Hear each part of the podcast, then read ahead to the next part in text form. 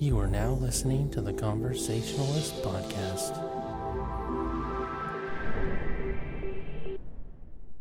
Well, hello, and thank you for listening to another episode of the Conversationalist Podcast. This is episode 38. I'm Jesse, and I'm here with Amanda. Hi. It is October 29th, 2016, Saturday evening. Uh, we're back at our hotel, but we just experienced our first day and first ever um, Comikaze, which is no longer, I guess, technically Comikaze anymore, um, because they recently changed the official name of the event to LA Comic Con, which um, also has like the website link um, or no stanley's comic con.com um, a lot of the stuff at the event still has like the old Comikaze logos but even the badges say um, la comic con or like Stan Lee's la comic con now um, so um, this was at the Los Angeles Convention Center. And, um, you know, we've been to numerous podcasts in the past. Um, or I say numerous podcasts. We've been to numerous conventions in the past. And, um, I mean, we've gone from everything. Our, I mean, our very first convention ever was actually WonderCon in Anaheim. Um, but uh, since then, we've gone to a bunch. Um, we've been to WonderCon, uh, San Diego Comic Con, been to Comic Con in uh, Phoenix, been to Sil- the inaugural Silicon Valley Comic Con in San Jose. Um, now, um, you know, Stan Lee's uh, Los Angeles Comic Con and BlizzCon, uh, just to name a couple off the top of our head. Um, so, uh, you know, this one, we kind of have a good idea of obviously what to expect, um, being that we've been to a bunch of them. And um, I would say that you know, actually getting there because um, we actually left. Um, we actually left town a little early to get into LA. Super um, early. Yeah, we want to make sure we got parking. Uh, it turns out there were you know several events that were taking place this same weekend. Um, there's one tomorrow that's um, supposedly gonna have downtown pretty busy. Um, a couple of streets blocked off, and you know may even result in you know difficulty in finding parking. So we're to find ourselves in the same situation tomorrow. We're probably to have to leave early just to make sure that we get uh, you know parking at the convention um, at the convention center. So that's kind of why we left early. So when we got there, um, parking was relatively easy to find because we got there so early. It was more or less easy enough to find uh, the check-in area in order to pick up our badges. Um, the line looked pretty long when we got there. Like, oh my god, we're gonna have to wait forever in this huge long line that's, uh, you know, kind of like run along the whole side of the convention. But, um, you know, really that was just because you know everybody's waiting to get into the the facility, but they're not officially like opening the doors until 9 a.m. And so we still had about 45 minutes to 50 minutes to wait.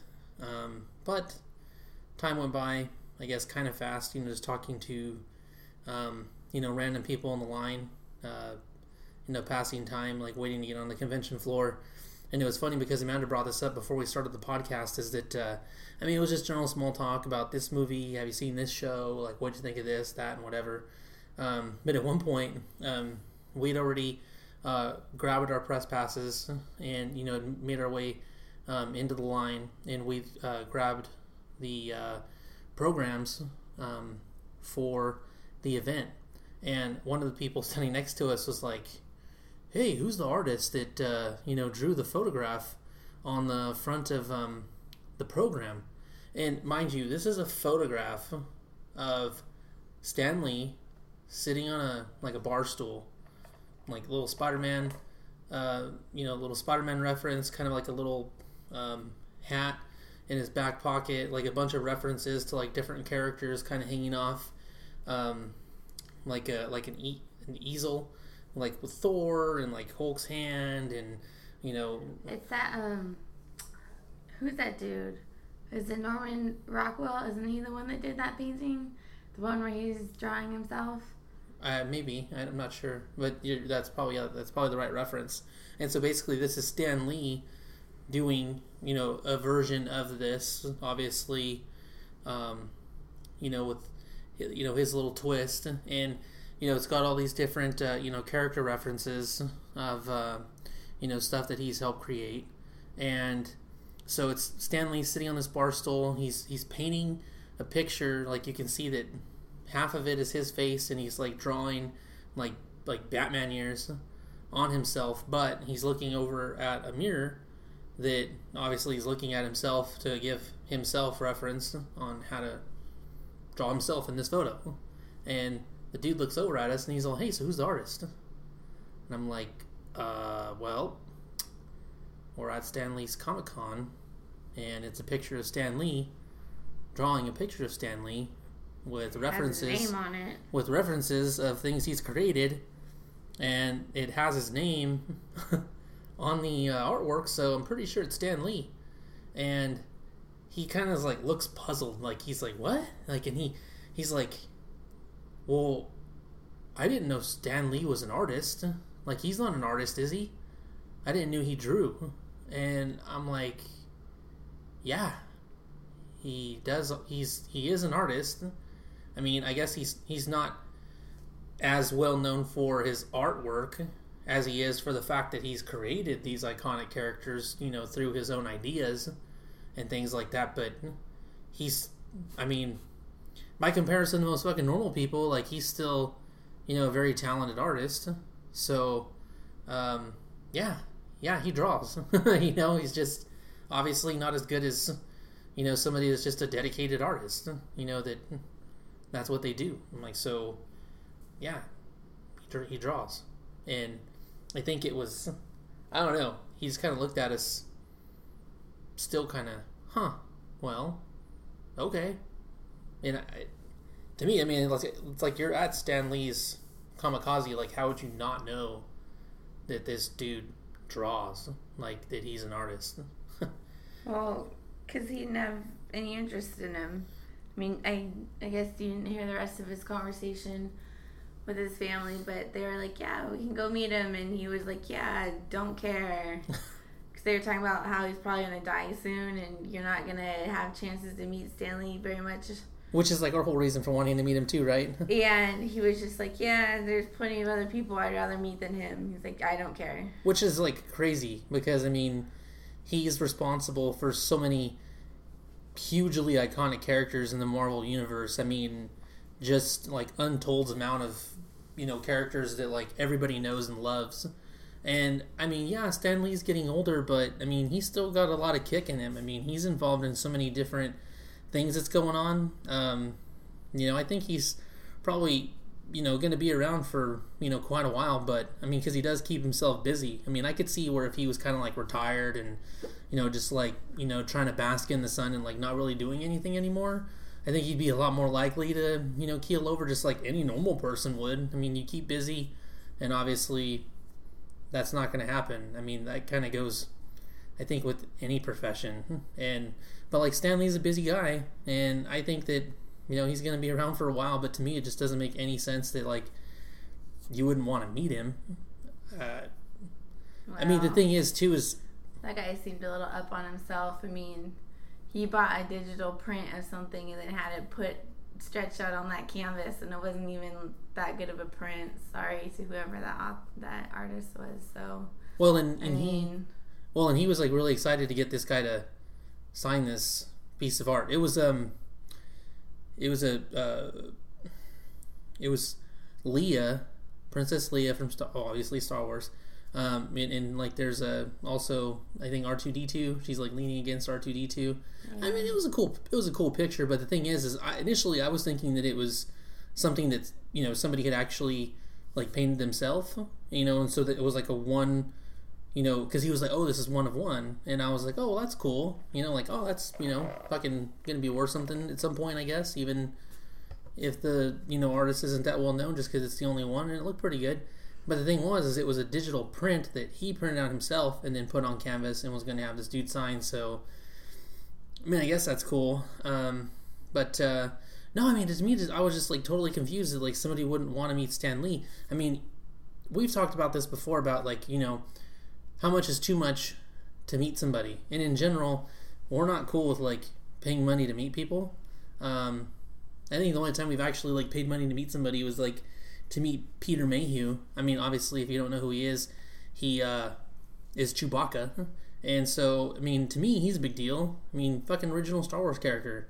He played Chewbacca. Like Peter Mayhew's a big deal, and it wasn't terribly expensive to meet him. I think it was like forty five bucks, which I mean, is to me like a drop in the bucket. I mean, you can easily go to like a restaurant and pay like 40 bucks for whatever and then not have anything to show for it and like you know it's like okay instead of you know go and have a steak dinner let's just you know go eat mcdonald's and go meet peter mayhew instead. So um, that's what we did. Um, you know but we don't make a habit of it. And that's the only person we've ever like paid money to meet. Everybody else has been uh, you know from just showing up to stuff or you know just by chance. But um, yeah, I think the only person that we'd ever discussed, like, okay, if we had the opportunity to meet so and so, you know, who would you pay money to see? And it was like, well, you know, it'd probably be Stan Lee. I mean, but the thing is, is like, we couldn't even leave it to chance to like meet him or like you know show up at a panel and then hope to get a photo with him because well, I understand he won't he won't take a photo with you like he does always charge for photographs or autographs and so it's kind of like you're either going to pay money or you're just not going to meet him so it's not really a matter of choice as much as it is just like not being a cheap ass. Oh, I think part of that is because he likes to guard himself too, especially now that he's getting older. I hear he's kind of a germphobe, so like you have to keep your distance with him. Oh, like, right. He he. Part of the reason he does what he does is so he can regulate how people get around him. Well, it makes sense. Well, you know what though? I mean, which is actually kind of surprising. Um, and I mean, I guess uh, you know we're you know we're not even on like the main topic of like getting into there and you know doing everything that we did but at one point we were walking the floor um, we were actually looking for this other booth and i mean Stan Lee was moving like he uh, he was walking over to um, this area where he was actually doing a lot of his like meet and greet photographs autographs and stuff and at one point we actually walked right by him like it, it happened in like a snap like before you knew it like he'd already walked by us like I looked because uh, I, I heard somebody say, "Oh shit, it's Stan Lee," and I look over, and sure as fucking hell, it was Stan Lee. Walked right past us. I mean, right to my left. But I mean, he went by like in a zip. Like I didn't have time to even like go for my pocket and like you know pull out my phone to like snap a you know snap a quick picture of him or you know turn around and try to get like a little selfie as he walked by. Um, you know, there were. It was funny is like there wasn't even security clearing a path for him. Like he was just like soldiering on. People were getting the fuck out of his way. He had some like escorts that were right behind him, but you know they probably would have been like, "Hey, get the fuck away from him." Uh, you know, if you tried to approach him as he was getting where he was going, but um, that's when he was going to the the book signing for the kids. Mm-hmm. Well, yeah, it might have been around that time because yeah, and we're kind of getting ahead of our um, show, but it was it was cool. I was like, damn, I was like, would have been cool to meet him. Um, we didn't meet him today, um, so well, even if you try to do a sneaky picture, you know how they get when you yeah. try to do that. I mean, his whole area is, is blocked off by curtains. It always is when you sign. So if you tried to sneak it, they probably would have made you delete it mm. because of the whole charging thing or made you pay for it. Right. Well, you know, and, and I mean, it's not like we have to be surprised. I mean, we've been to other conventions where Stan Lee's shown up, and obviously you have to, you know, you you do have to pay for an autograph or a photograph of Stan Lee when um, you know you go to a convention and you want to meet him.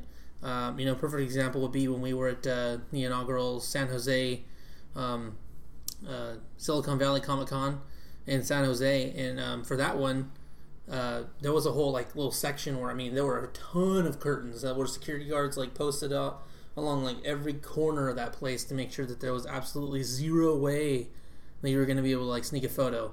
Like he even like guarded all around the curtains just for like people that were like, oh yeah, you know, just in case somebody's gonna like put their phone on like a 12 foot selfie stick and try to like sneak one over the top. Like they had everything covered. They're doing that there too. Yeah, I bet. In his in his section because they had that whole that whole corner backed off. Mm-hmm. It was all the black curtains, and they had a ton of people over there doing the same thing. You couldn't get close. Yeah, which again is to our point.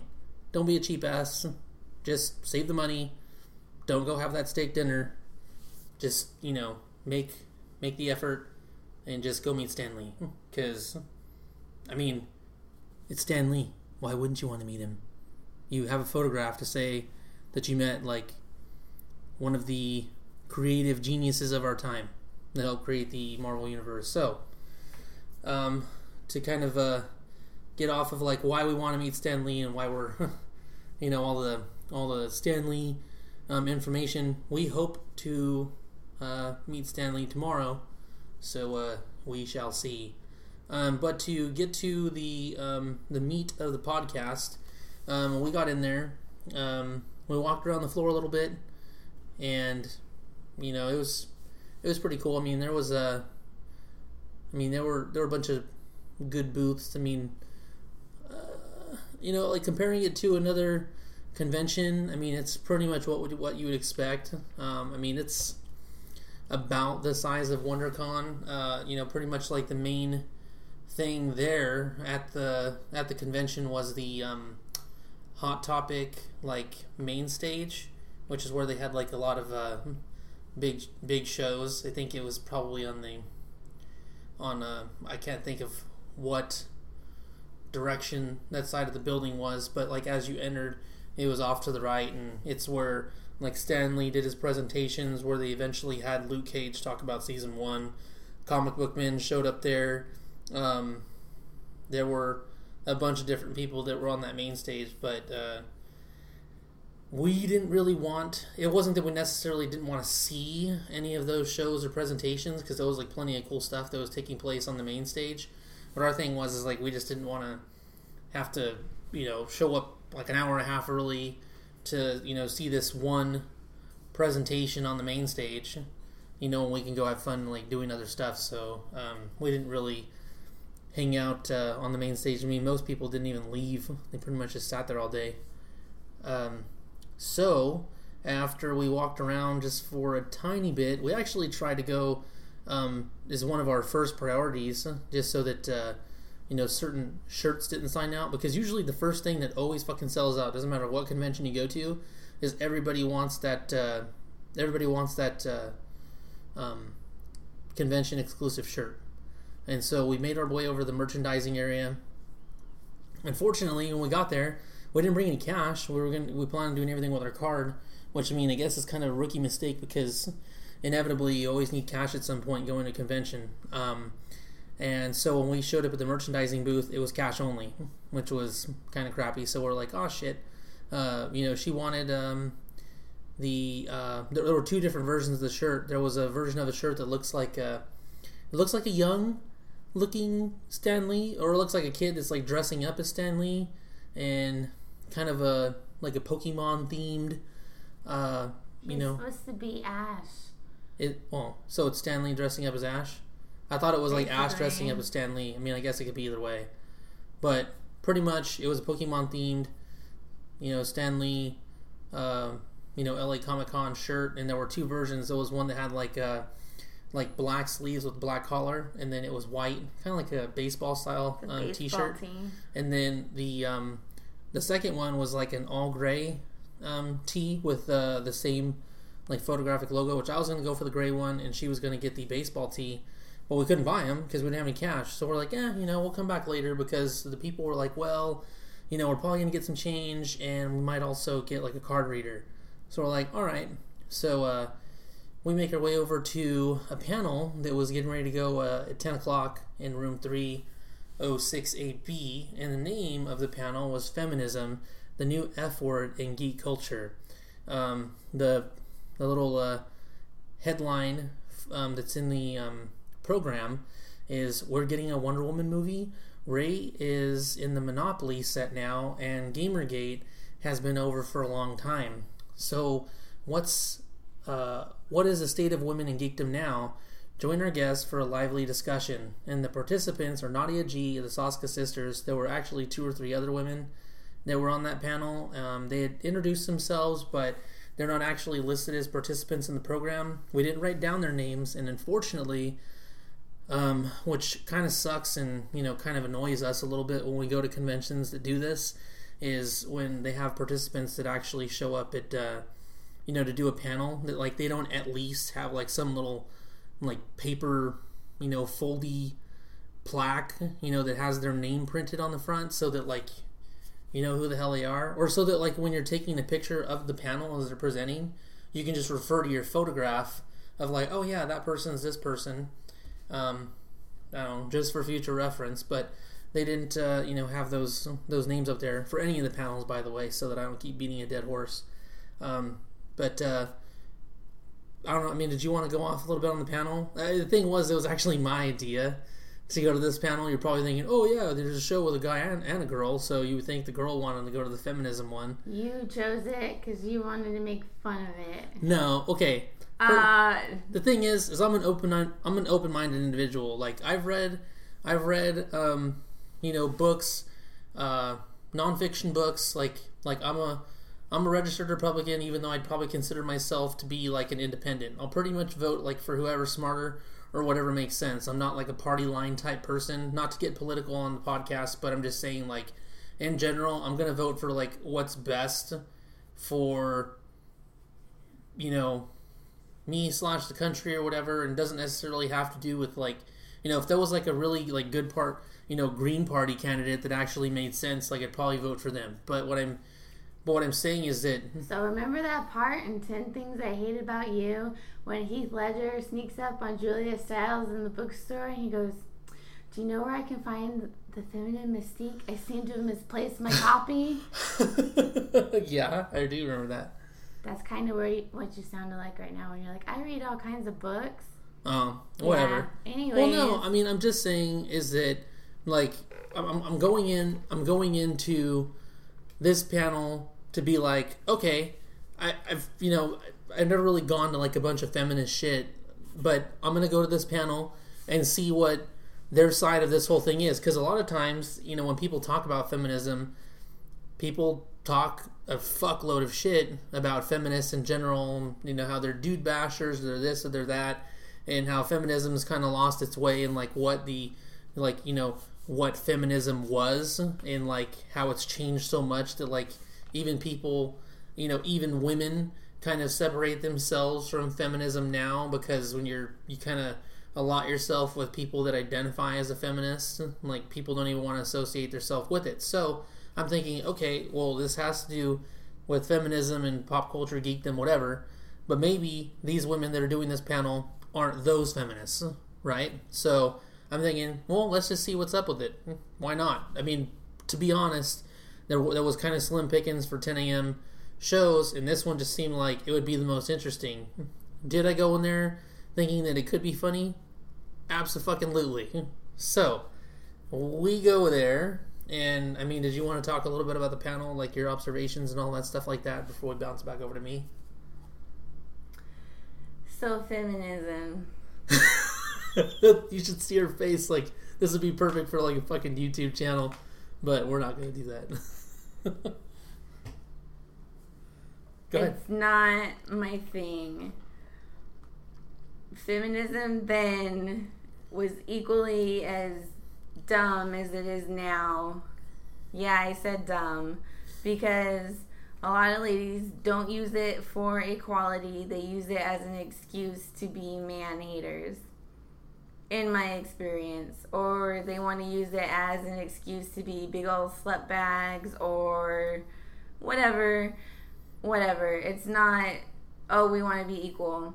So in this panel, the girls seem nice. I mean, I'm not going to say that they didn't seem nice because they were. I mean, and obviously they're all famous in their own ways. So it's not like they can't be likable and well, and I have nothing negative to say about them either. Like I don't I don't have any negative connotation to say about any of the women that were on that panel. I think most of them were pretty intelligent and most of them had somewhat relevant points to the stuff that they were talking about, but to an extent. Like I wouldn't say that all of them were absolutely right. I wouldn't even say that some of them were absolutely wrong. I would say there were certain things that they said that I disagreed with. But yeah, I mean, to your point, yeah, I mean, in in general, I don't have anything negative to say about any of the women on it. Continue. Yeah, you, you knocked me off my train of thought because you interrupted. Oh, okay, sorry. I don't know. You were okay. saying you were just saying that you didn't necessarily disagree with him or have anything bad to say. No, it's my thing is people are also really sensitive today. nowadays in general. And I think some of the things that they were talking about, they are overly sensitive.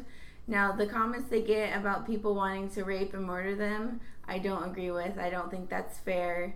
And it's true if they were if they were men, they wouldn't be getting those comments. Ladies wouldn't be like, "I want to rape your face off" or whatever. They wouldn't be getting that. But some of those ladies said that there are women that do that. It's just not in huge numbers. They they do it in a different way. Women will come at them, and if they said this with "You're ugly, you're fat, you don't deserve this. I hope you die in a train wreck because you're dating this man." That's what ladies do. Mm-hmm. They don't say. I want to rape you and then slit your throat and watch you bleed out in my basement like guys do. Mm-hmm. It's different. Well, yeah, that is like very different.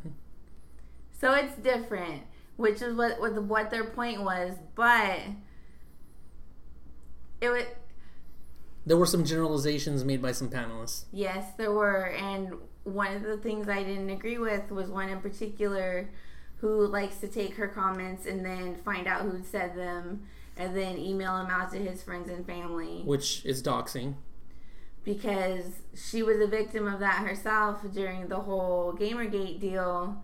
And to me, if you don't want your personal information out there, why would you do that to somebody else? Which she acknowledged by saying, "Oh, well, I do realize that like this isn't necessarily right, but you know, it can be it can be a sword that cuts both ways. Like if you don't want your information out there, then don't fucking make the comment." Now, the twins, I kind of go more with what they do. If somebody makes a comment to them, They use their they use their fan base to an extent because I've said before with Trade Chat that she does it on her Twitter and it bugs the shit out of me. If someone disagrees with her, she'll put it up there and let her followers go to town. But that's different because that's a differing of opinion. That's not somebody's horrible comment. And I know other cosplayers and things that do that too on their Instagram. They'll take somebody's comment and then they'll make it a post and usually they'll Which respond to it. kind of like an abuse of power to an extent because like It is. these girls are talking about okay well we, we we throw this guy to the dogs i.e our followers and then they'll kind of take care of it um, you know for me so that i don't have to go as far as like doxing or something like that whereas you're talking about other users that also use their fan base but they're using it for every single little thing where some you know somebody says i like you know fucking mint chocolate chip ice cream with a cherry on top and somebody's all eh mint chocolate chip ice cream's kind of lame. I like oreo. And somebody's like uh what the fuck? Like you're you're disagreeing with me? You're not kissing my ass because i said i like this? Look what this dude said. So that everybody can go off on that guy. And you have mentioned that before about that girl trade chat. And you know to me that is kind of bullshit because it's not a big deal to just have somebody that generally disagrees with you on something or doesn't like something that you like. I follow certain celebrities like Felicia Day or others that I don't necessarily agree with their I don't necessarily agree with her politics, who she chooses to vote for, what video, you know, sometimes what videos she shares or any of those things, but you know what? I still like her as an actor. I still like some of the stuff that she does. I still think she's good looking, and I'm not gonna go on a post. I'm not gonna. I'm not gonna post on her post talking shit about something I don't like or whatever. I'm just not gonna post it. But you know, even if I did disagree with something, guess what? I'm pretty sure that Felicia Day is not gonna be a a huge mega bitch and be like, "Oh, look what somebody said," because she's a fucking good person, you know. And to me, it's like you're not really being a good person if you're trying to shit on every person that just has some difference of opinion with you. Like, you know, all of your followers aren't always going to agree with everything you have to say. And to me, it seems like you're like going a little too far if you're always doing that with people. Right.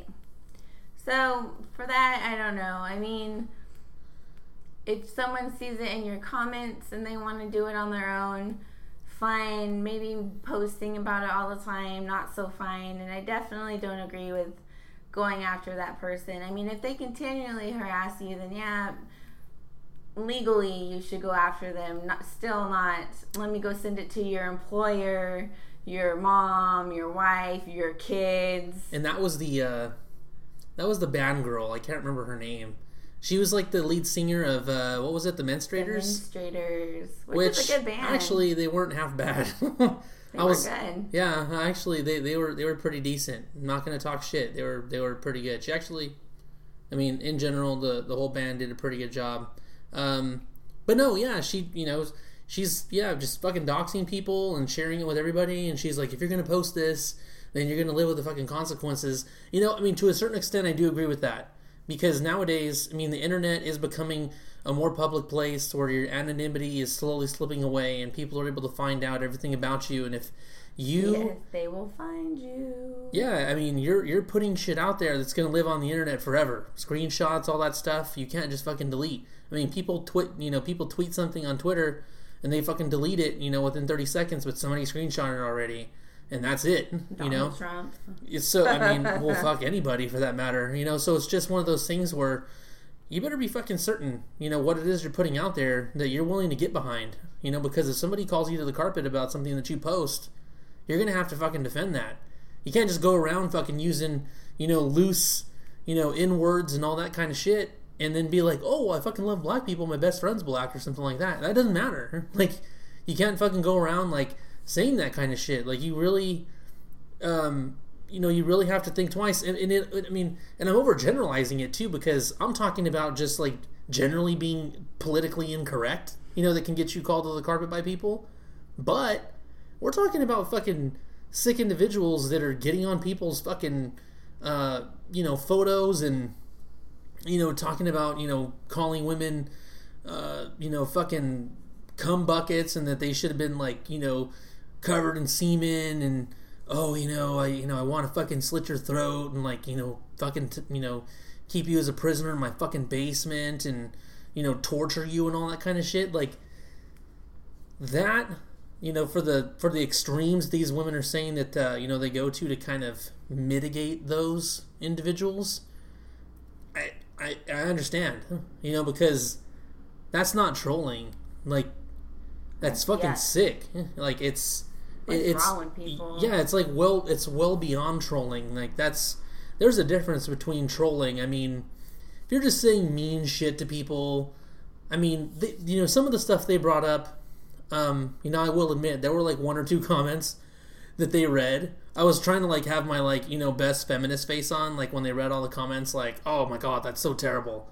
But there were like one or two of them where they're like, I think it, one of them was like the, um, like she was like you know oh I'm supposed to get covered in slime for like this children's charity or something like that, and then like somebody was like oh it would have been totally cooler and made a lot more money like if it would have been a cum bucket or something, and. I, you know, for something like she that, already had his load. Like it was gross. it was gross. That's gross because It was gross. It, it was gross, and it was for a children's charity. Probably not the most appropriate form to be posting something about, like, you know, raising money for kids that, like, you know, have health issues or whatever the circumstances were. You know, certainly not appropriate, but just like hearing it, I was just like, oh my god, like that is fucking like I Like, that's laughed. something he should say to his friends, not post it on a video. like what? Right, like I laughed, like wow, you know, like I can't believe that got posted. But um, you know, I don't necessarily condone it. I just, I just laughed because I'm just like, wow, like some dude fucking posted that, and then you know, could you imagine like There's if no if, filter if there. yeah, like if it was to that woman, and then like she fucking doxed him and said, hey, this is what your husband fucking said on my photo, and hey, look, you know, did you see this comment? You know, sending it to his mom or something. You know, could you imagine like trying to defend your comment like that to your mom or your grandma or somebody like who you know would see that? How are you going to defend that? Oh, ma, oh, grandma, I was just joking. Like you know, everybody you know wonders you know what a bucket of cum would look like on a on a girl who's trying to raise money for a children's charity, right? You Yeah. wouldn't defend it. You'd be like, yeah, I said it. Yeah, I mean, eh, I don't know. I mean, I mean, they, they, they, they made a lot of good points, and, and so to, I mean, the thing is, is one of the one of the women, you know, kind of did make an overgeneralization, which to me kind of annoyed me. And the thing is, is like, I was kind of hoping for some sort of open discussion or like you know taking questions from the audience, but you really didn't get that. I mean, they were able to, you know, kind of talk about it. I mean, it may have been a good thing that they didn't ask for questions because maybe you weren't going to get everybody in the audience who's pro feminism. You might get some trolls, and so that's probably why they talked amongst themselves and then did the did the band music because it's almost like talking about politics. You might get somebody in there that's going to be a dick, but um, one of the generalists, uh, one of the general comments that was made is that like, oh, 90%, over 90% of the, these kind of issues that come up is because of men, you know, and the, you know they're the problem because they're the ones that are always doing this. And so this other woman was like, well, you know, it's not necessarily about men because women do it too, which is what I'm thinking. Like, the thing is, is you're not addressing a problem by saying, oh, 90% of men do it, so let's just be mad at guys because guys are the ones that do it. Even if they are the ones that are making all the bad comments, nasty comments, fucking like, you know, sick, violent comments that almost come off as like creepish, violent, stalkerish kind of shit. You like, know, but see a psychiatrist help. yeah, you know, but the thing is, is like, you know, there are some women that also make some fucking nasty comments and those kind of things. The point is, and what I did totally agree with when this other woman kind of like countered her argument, is that it doesn't necessarily matter if it's 90% of men that do it. There are women that do it too. And it's not necessarily men that should be focused on necessarily, it's the act. We want everybody to stop doing that, not just men, women as well. Focusing on men doesn't keep women from doing it. It's not okay for a woman to do it. It's not okay for a fucking dude to to do that, which is the you know the point. Uh, you know, I kind of thought that you know when that girl said that that there was kind of you can kind of almost see some eyes kind of widen in the panel. Like seriously, you know, like because it's like oh, I mean, and, and not to disagree. Yeah, I'm sure fucking men are like you know predominantly the ones that say that violent kind of shit. But she had a point, and I think it was a really good point. And you know, I think that you know the overgeneralization of men doesn't necessarily matter. It's just that you know people in general should just not do it, men or women.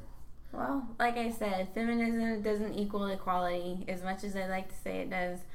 It's not what it's for. It's just an excuse, like so many other things in life, to put a label on something and to say you want to be equal, but it's not. It's just an excuse to complain. You can't change things if you're not willing to look at both sides, and that's Yeah. that's just how things are. And that's just one more movement that doesn't want to see it that way. So. Yeah. So. But it was a very good panel. I mean, they were nice girls. They were energetic. hmm It wasn't boring. It, it was very interesting to see what they thought about it. I was actually surprised. I I was I just as interested in it as I was. I just thought they were going to be talking more about the roles of ladies in. well, generally, it was a lot about like bitching about comments that they've had and Well, that's all it was about. that kind of thing. Yeah, I mean, I, I thought that they would focus more on other stuff too, but I mean, in generally, it was still engaging and it still made some good points. Um, you know, they probably could have done more with it, but they did what they did, and it, it wasn't terrible. So, Nope, it was good. so um, after we left that panel, which ended uh, probably just around um, before eleven o'clock, uh, we ended up going to uh, Funimation favorites, which um, started at eleven and was actually just down the hall in like room three hundred four A, B, and C, a little bit bigger of a room, and um, basically in the program it says join the Funimation staff as we take a look at some of our personal favorites from current anime and past classics. What's your Funimation favorite? Share it with us by using the hashtag FunimationFave, and you could win a prize. And so when it says Funimation staff, it actually means one lady. this lady basically picked like some of her favorites, um, you know, trailers that were old, um, you know, some trailers that were coming soon, and uh, you know, there were some interesting um, animes that I'd never heard of that actually seemed um, pretty interesting. There were others that just weren't my cup of tea. They looked like super boring or very girly. Um, but uh, there was that one that was supposed to be like coming soon. It was coming this Tuesday. What was it called? Like Overlord. Yes. Overlord looks fucking cool. And what's neat is that this particular anime is like based on like you know you're trapped in a game kind of thing. Um, you know, with like other players you might not necessarily want to be trapped in the game with, which is totally cool because like two of my favorite animes are Sword Art Online, which if you haven't heard of that one, like you're probably not into anime. Um, but Sword Art Online, Sword Art Online 2, and then one that's uh, a little bit similar as well is Log Horizon, um, also very cool. So I'm really excited to see this show, um, and that actually does release uh, this coming Tuesday. So I'm definitely going to check it out. That one looked cool. Um, there were one or two others that also seemed pretty interesting, but I didn't jot down the names. Um, and I didn't have time to take a bunch of photos of all the different trailers that she had shown because I want to say there were at least twelve. That was a lot. Yeah, there were there were because I mean they were all a couple of minutes apiece. Um, was there anything that stuck out with you um, from the uh, the first Funimation uh, panel? The vampire one. Oh, do you remember the title of that one? God dang it! Mm. Yeah, I want to say it's like Sarah, Sarah. I don't know. I don't remember. I would know if I saw the box. yeah. I mean, I, I probably would too. That one actually did seem pretty interesting. Um, gosh, I'm trying to think. Like, it had something to do with like there's humans, and then there's like they're they're in a war with like these vampires, and it sounded like they had some sort of like nobility title or something like that. Like, I think it had to do. Uh, like they were. Gosh, damn it! I, I I totally I totally can't think of the uh, the whole premise of it. So, anyways, she can't remember the title, but I know what she's talking about. It did look pretty cool. Like I said, unfortunately, I didn't write down a whole lot of notes um, from all the different panels um, that, uh, or not the different panels, but the different trailers that this lady um, had displayed. But definitely, the one that stood out for me was Overlord. Um, so, uh, and what was neat about it, and I wasn't actually that familiar with Funimation. It was just like, oh, you know, this one seems like the most interesting, uh, you know, panels that's taking place, like, you know, right after the uh, feminism panel had ended. And so I was like, let's just go take a look at this. They're going to be showing a bunch of anime trailers. I like anime, so let's check it out.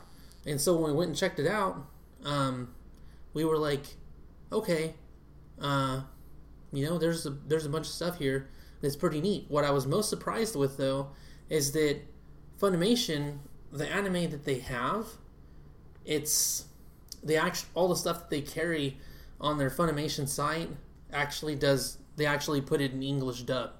So like when they get it from Japan, they actually dub them over so that you know it's one less thing you have to do when you're when you're uh, watching your anime, not having to read all the subtitles. Which I know for me that would be awesome because uh, for Sword Art Online they had an English dub, which was cool.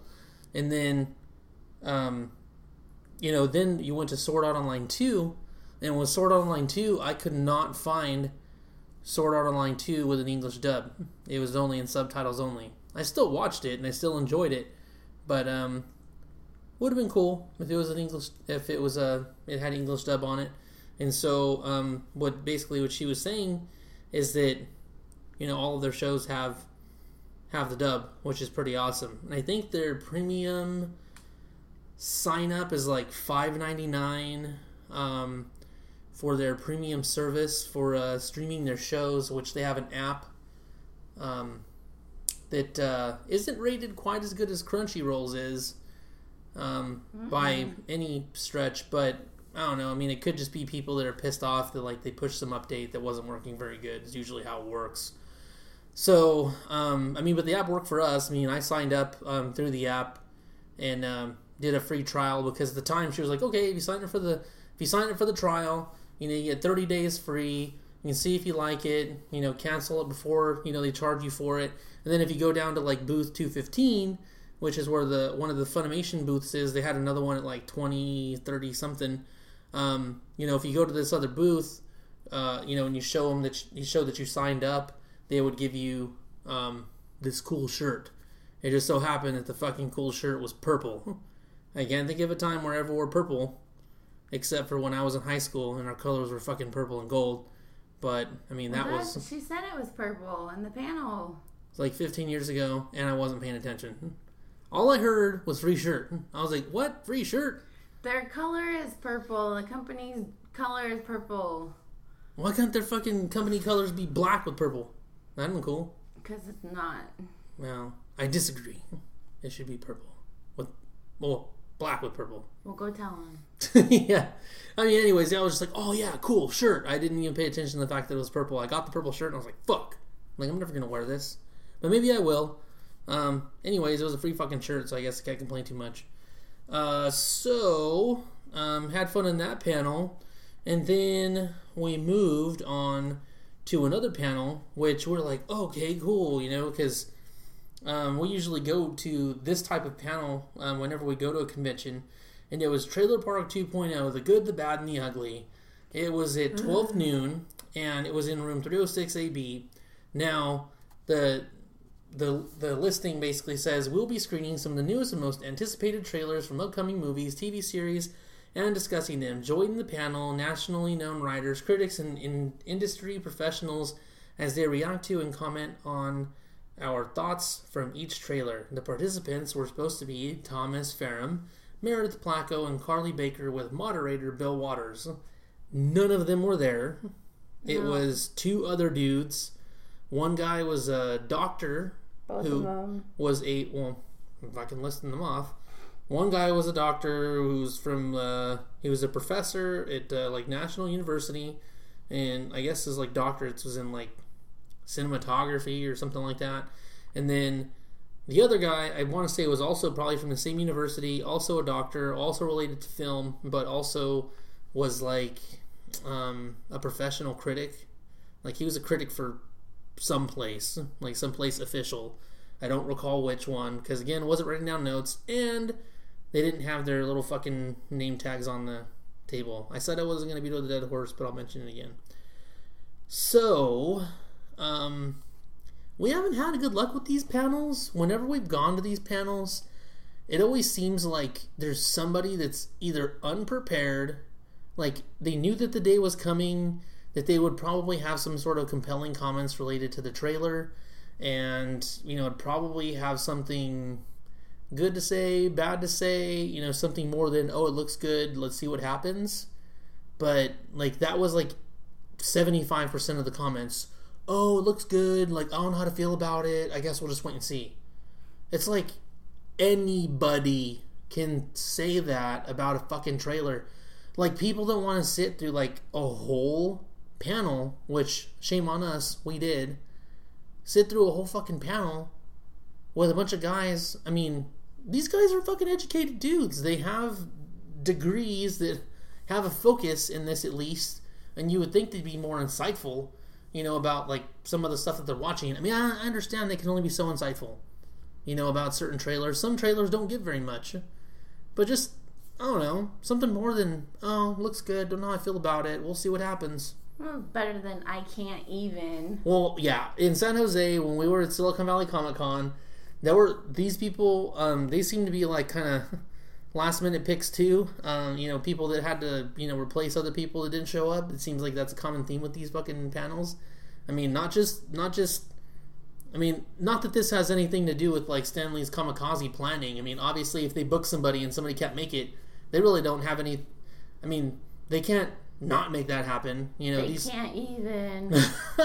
you know, if people say they're gonna fucking show up and they they expect them to show up, and you know, if they have to find last minute people because these other people are flakes, then you know they do what they got to do. And so these people showed up, and it was pretty much not prepared very well. And Amanda actually made a great observation that I didn't notice when they were playing all of these panels, but this dude was trying to play. Um, or this at one point, um, this this uh, panelist was trying to play this trailer for uh, Wonder Woman, and it couldn't play because he didn't have internet connection, and it needed the internet connection to play. He couldn't download it. What Amanda noticed was that all of these movies had a timestamp of 6 a.m. where he had obviously downloaded all of these fucking movies like within a small window of time this morning. Because that's when Starbucks opens. So, you know, he, you know, basically he probably got a call like super late or even super early in the morning to, you know, come and, you know, fill in.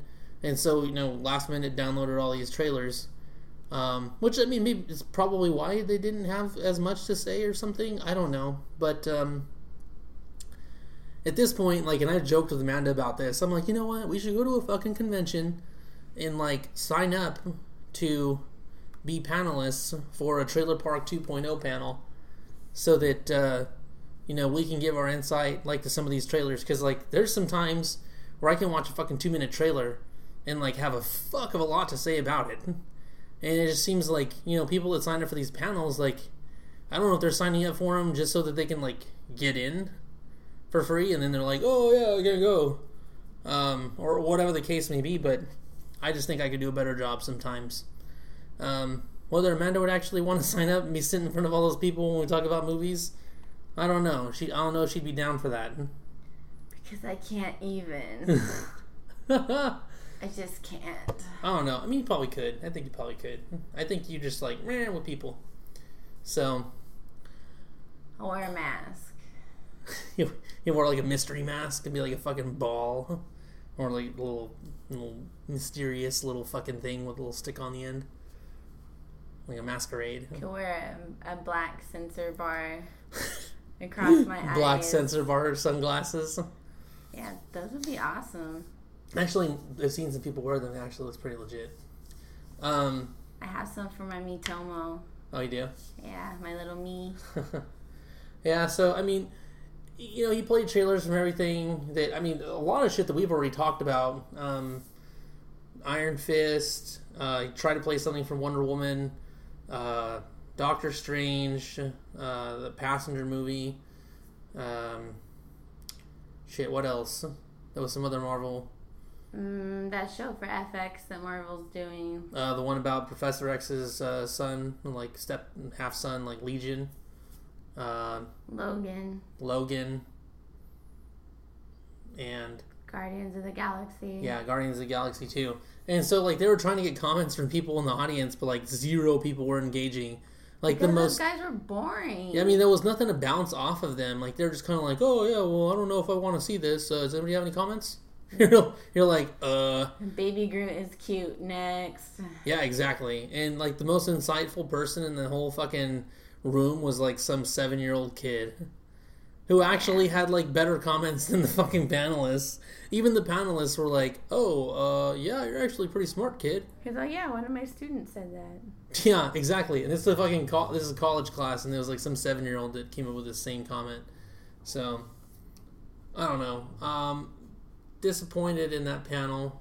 Um, this panel actually made the other panel that we thought was shitty look pretty good to a point. So I don't know. Probably next time we talk about a fucking uh, trailer park uh, 2.0 trailer review panel, we might be the ones hosting that bullshit because tired of showing up to what could be a good panel and it being shite. So, um, after this time, we decided to go down to the main hall, check out some stuff. We wanted to go to that uh, um, Space 215 um, to go check out um, the Funimation booth to get our sweet ass purple shirts on.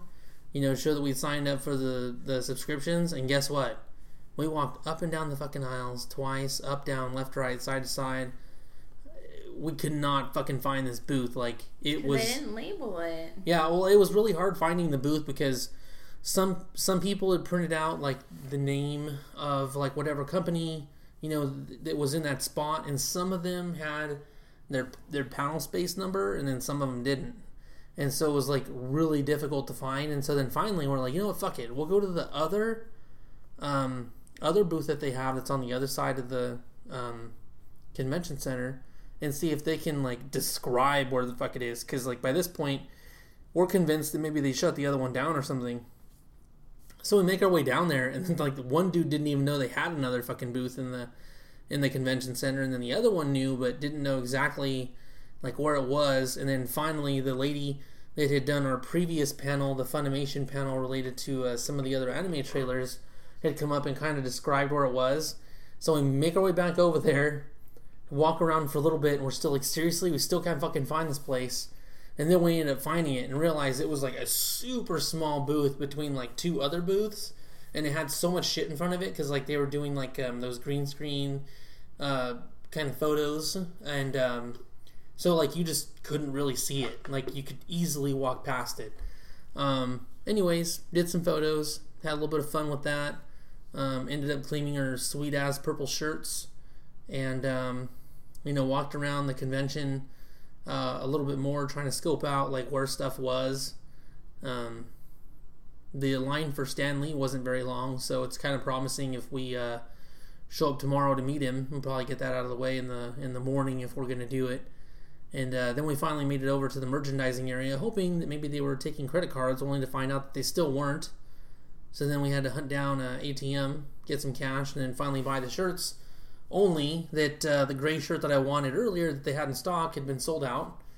And so we both ended up getting the baseball tees, but not complaining. It was still a cool shirt. Um, and uh, shoot, what was that? Uh, what was that booth that we stopped at that had the augmented reality books? I think you have them in front of you. Stan Lee's Kids Universe. And and so this place, um, we ended up talking to a guy named John, who um, was uh, with this place, the Stan Lee Kids Universe, and uh, I guess they're out of uh, Santa Monica, and they've been um, like in development for this stuff for like well over four years and have been uh, in like in the development stage for like the stuff that they've actually released. I think he was saying like for the past like year and a half, two years. So um, you know, finally they have these uh, kids books out with it, you know, have an augmented reality feature. So I mean, most of these kids books they're very affordable.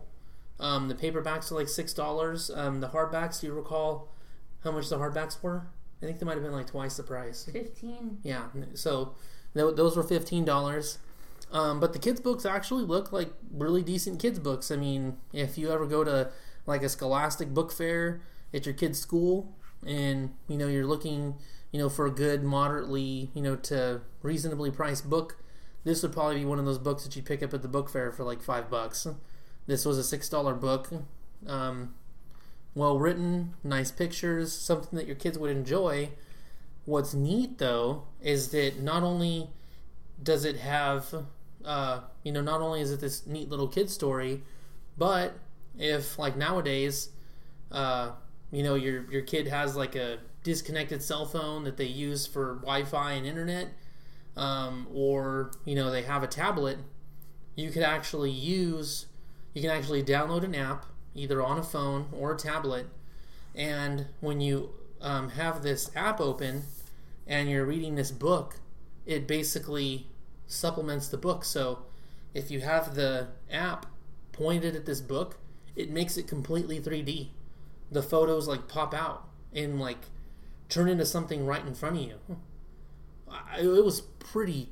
I mean, I can't even I can't even properly describe like how cool it was. I mean, really, I was super excited, and I'm not even like the demographic that this is aimed at. Like, I know a kid would absolutely love this.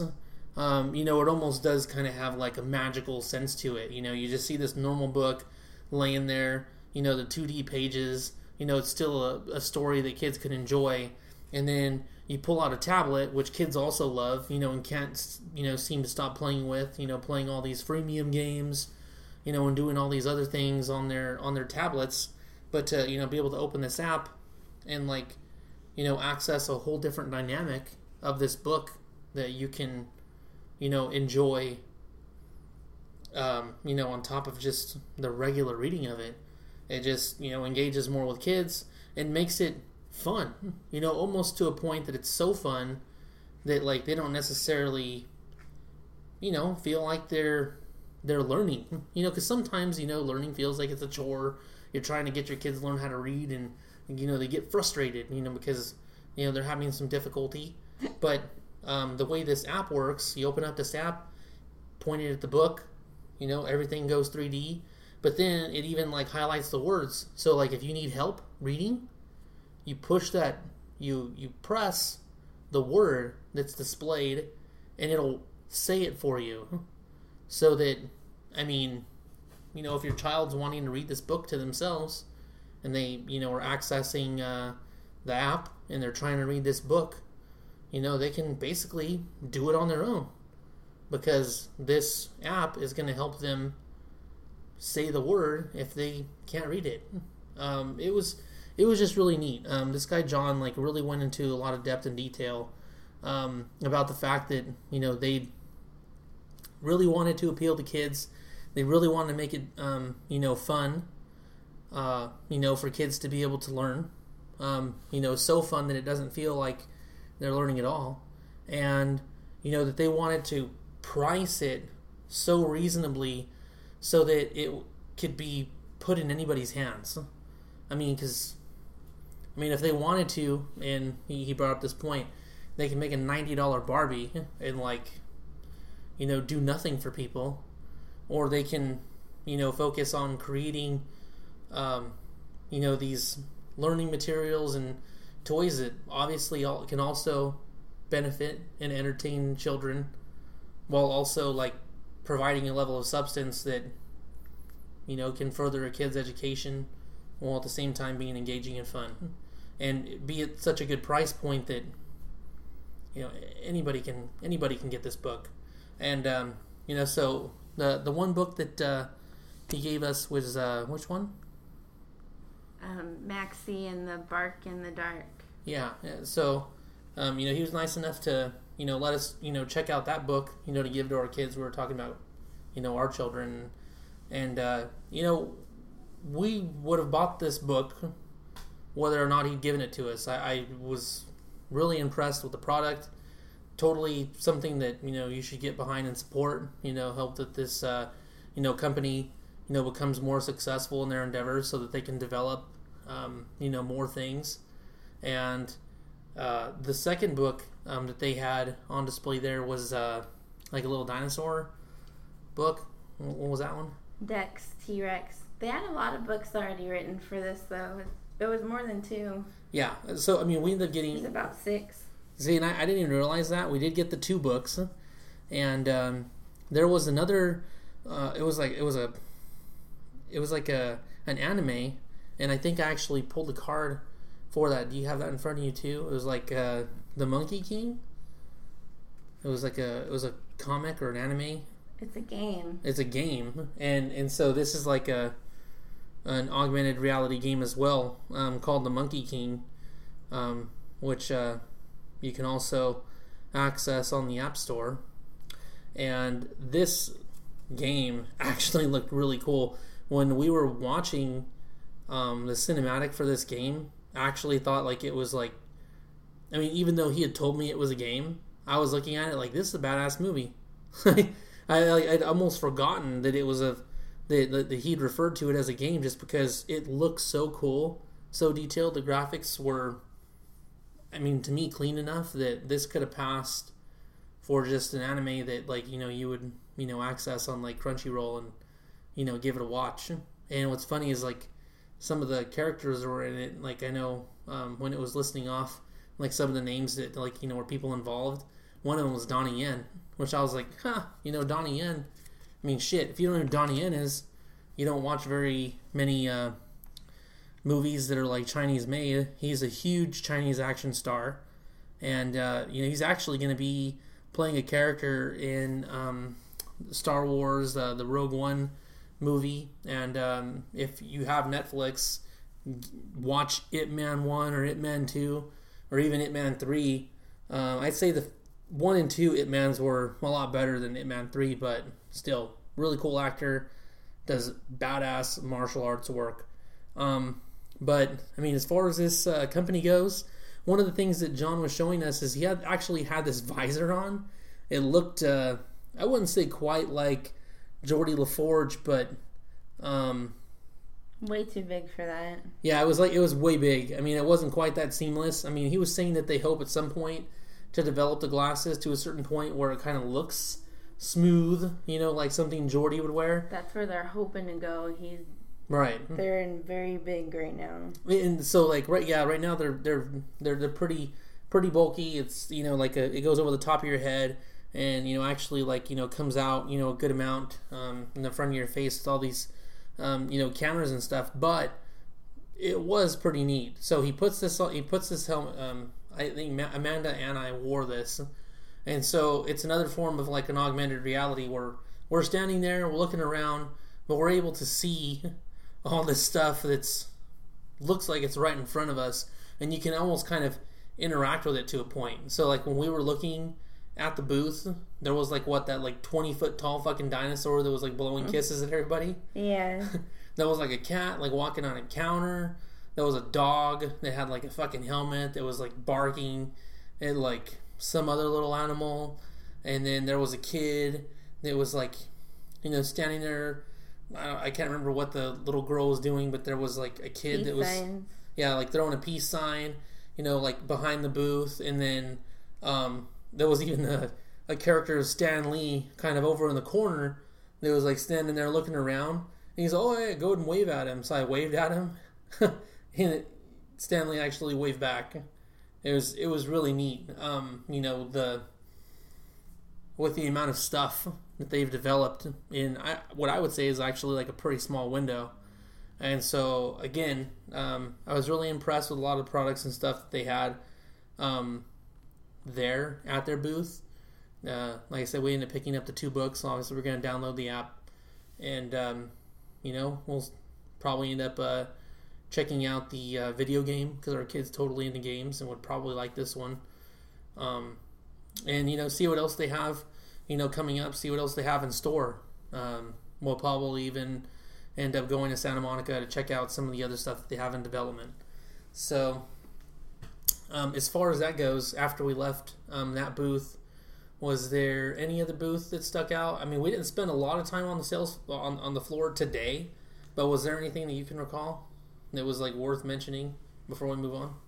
No, because we didn't really get to look at anything. Yeah, I will agree with that. So then, um, after we were done, we ended up going back upstairs um, to uh, do some more panels. We ended up going to another Funimation panel, which was actually called the Funimation Peep Show that started at 3:30 in room 403A. And uh, this one, uh, the synopsis is it's guaranteed to be a good time. That's oh so NSFW. Watch jiggly clips and trailers from some of the hottest Funimation titles. Don't forget to bring tissues, you know, for the nosebleeds. Audience participation encouraged by tweeting using the hashtag Funimation Peep Show. You could even win some naughty prizes. 18 and up, bring your IDs. And they weren't joking. They were checking everybody's IDs at the door to make sure before you got in there that you were 18 years of age. There were some people that were in there that didn't look 18. I mean, if they did, if they were 18, they fucking just turned 18. Or they're just those unfortunate individuals that are like 21 and still look like they're fucking 10. I mean, shit. Uh, Amanda here was getting kids' meals up until she was like 22, right? Yeah, I know how that feels. so, um, this, I mean, I kind of knew what to expect. I mean, obviously it's 18 and up. It says bring your IDs. So, I mean, obviously there's going to be some like super serious, like either gory shit or graphic shit. It says peep show, so you can assume some it's going to be sexual. It was just porn. It was fucking porn. Like, I mean, do you want to go into detail about one or two that you might have scoped out that stick out in your mind? Penguin penises. And I don't recall the name of that show, but my fucking god, that was hilarious. What do they call it? What do they call the penguin penis? Front tail. Front tail. These were fucking like big old buff penguins that had little tiny beaks and like looked like they had like fucking twelve inch, twelve inch fucking wieners, but they were like tails apparently.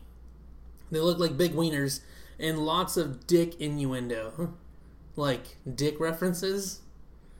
Like oh. I'm flaccid, and so like he had to recharge his boner basically by like squeezing on some chick's nipples. It was like totally fucking weird. Um, what was the one? It was weird. What was the one that I actually looked pretty decent, only because it wasn't overly sexual, but it was also seemed a little bit violent. Was um like prison school. That yeah, one, you like that one. yeah, I thought that one actually looked pretty cool, which I um, did actually want to check out. But there were some other ones that were just like it was. One of them was about a a bunch of women like lotion wrestling, like half naked, and with their panties off, and Yeah, I like- don't know. like smashing each other together, and like triple and double teaming each other, and I mean, it got pretty fucking graphic. I mean, they were even doing like there was even like bottom cam shots where like it was showing like maximum camel toe of their underwear and stuff.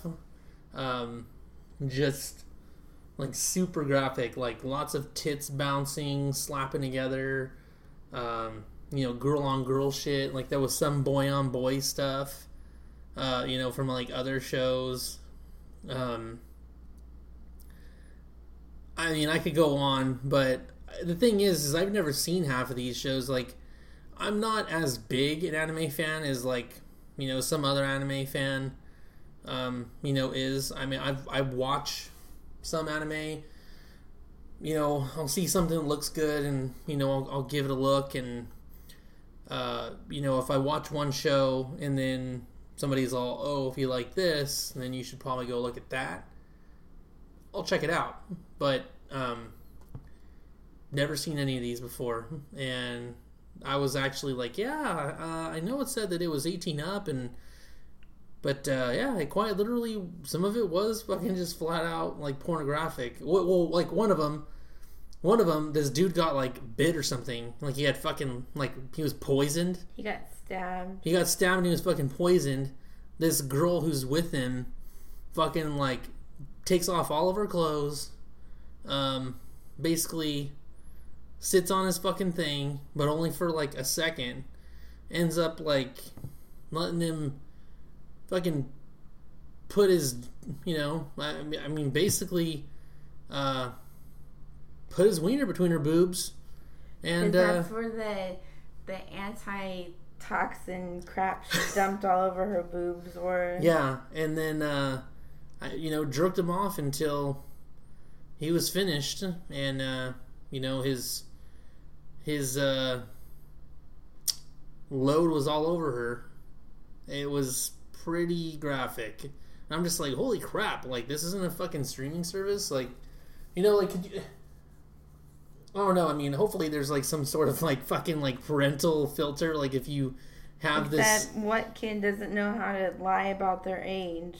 Well, no, I'm saying like you know if you were say able to like have a parental filter like in the app to where obviously like you know your kid can't watch anything that's like over a certain rating, so that if they are able to access this app, that they wouldn't be able to like watch those shows because that stuff was like pretty graphic. Like it wasn't even like we're just being prudes and like you know it was just a little bit of like titty jiggles and like you know you know booty wiggles. No, like it was fucking out there. Well, yeah, but I mean, like most places are like, oh, you have to be 18 and your birthday. Yeah, yeah, I Oh, know. who can figure that out? All right. I mean, if they wanted, to, I mean, yeah, I get that. Um, but I mean, it's still, it, it was a lot of fun. Like there were some that were just kind of like, uh, that one looks super lame. Like there was one that like there was so much going on, like I could not even follow the show at all. Like it was so busy, and there was like so much just colors flashing and like like segues into other stuff. Like I couldn't even follow it. Like I was like, I don't even know what the fuck I just watched. Um, but there were like there were some there were some animes that actually looked pretty cool. Like I said, the the one that was like prison school, I thought was super cool. Um, so I don't know. That was pretty much the only one I can think of that stuck out in my mind as far as ones I wanted to see. I think there was one other, but I just can't recall the title. Um, they actually played a ton of these trailers, similar to their premi- uh, their previous uh, Funimation uh, panel. So um, I guess typically they actually do this show like super late at night, like at like eight o'clock, nine o'clock, and so people you know show up and are a lot more rowdy and that kind of thing. And because um, Stan Lee's LA Comic Con is only open till a certain time, they just did it at the latest time possible, which was five. Because by the time it was done, like pretty much the convention was closing. So um, there was that. Uh, maybe it would have been more fun at night. I don't know. I, I don't think it would have made a difference for us personally, but um, They didn't do it at 5, though. It was like at 3. She said it like three times. She said it was at 3.30. uh, Mm-hmm. oh, it was three thirty. Lol. Whatever. Don't correct me. I'm always right because I'm a man. Anyway. Yeah, I know. So still, it was fun. I mean, I guess if you haven't been to one of those fucking Funimation peep shows, and there's one that uh, ends up coming to a convention that uh, you want to go to, check it out. Um, so the last panel that we ended up going to, we actually almost left the convention at this point, but I actually scoped this out, and it seemed like it would probably be fun. Um, luckily, we did end up going to this. It was called Collider's Movie Trivia Schmodown. Uh, this one started at 5 o'clock, and it was in room 306 AB. Um, it's Collider's Hit Trivia Show comes to LA Comic Con. Fans will hear from participants in the Trivia League, and then two fans will participate for a chance to take on Collider's competitive or uh, Collider's uh, competitor live. Um, participants were John Rocha, Mark Reilly, John Campea, Clark Wolf, Sam Levin, Robert Butler, Josh Tapia, Jeff Schneider, Dan Murrell with the moderators, Kristian Harloff and Mark Ellis, and they all showed up. Even people that were not supposed to show up did show up, and even people they thought um, that were pretty sure were going to show up, they showed up. I mean, there were a fuckload of people, not enough seats. People were stacked on top of people. There were like four people to a microphone. There was a whole lot of shit going on, and pretty much like this is like a movie trivia league, um, and it has like to do with like every sort of movie trivia. And uh, this uh, Schmodown apparently is getting more popular, and uh, you know they basically have leagues where like people can qualify to like you know basically like a title shot, and like you actually win like a little legit belt, and it looks like a like a UFC belt or something like that. It looked pretty neat. Um, but uh, it looked fun, and so these two guys were like normal dudes that had qualified to basically like show up and like test their mettle like one on one against each other for a chance to like play against one of the um, you know actual collider uh, competitors.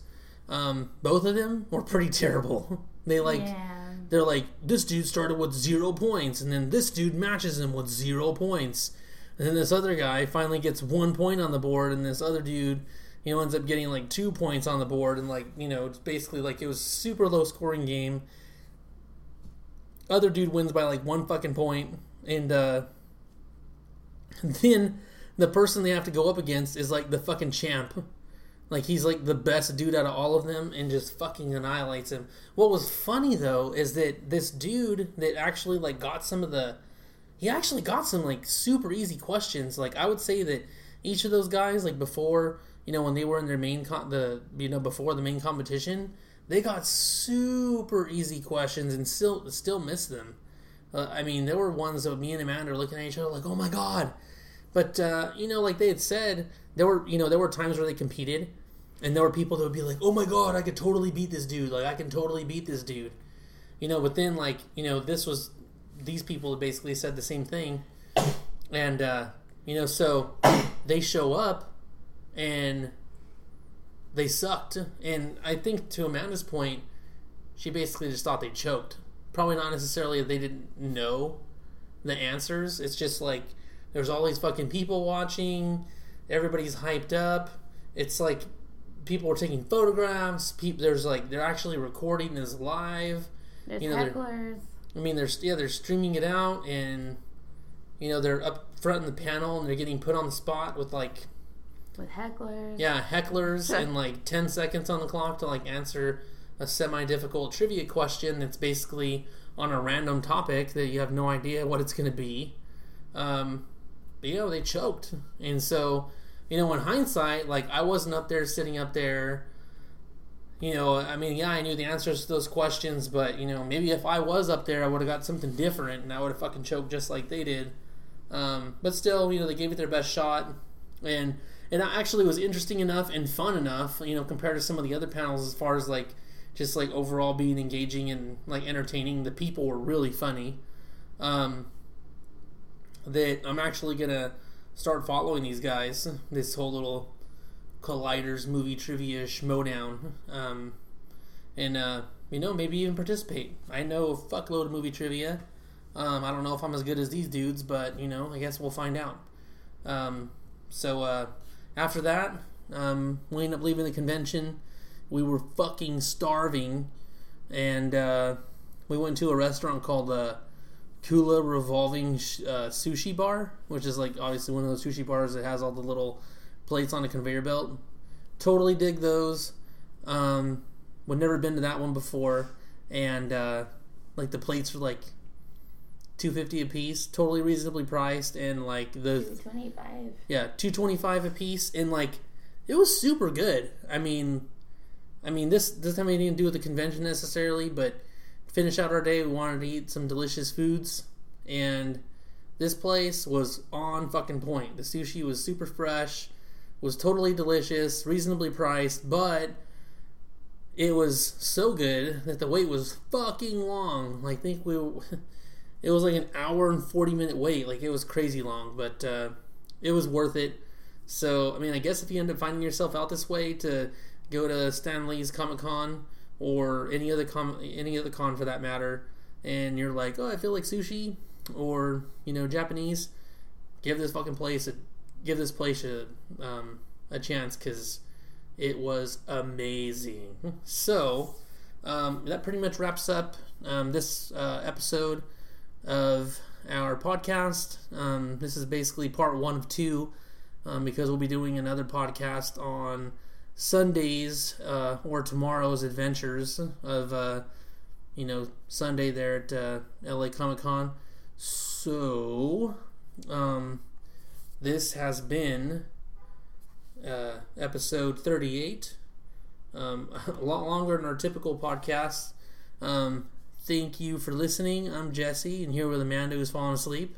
I'm tired. I woke up early. Yeah, you know, women, they gotta wake up two hours early to dry their hair and shit.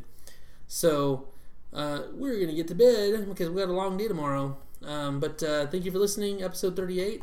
We will talk to you later. Bye. Bye.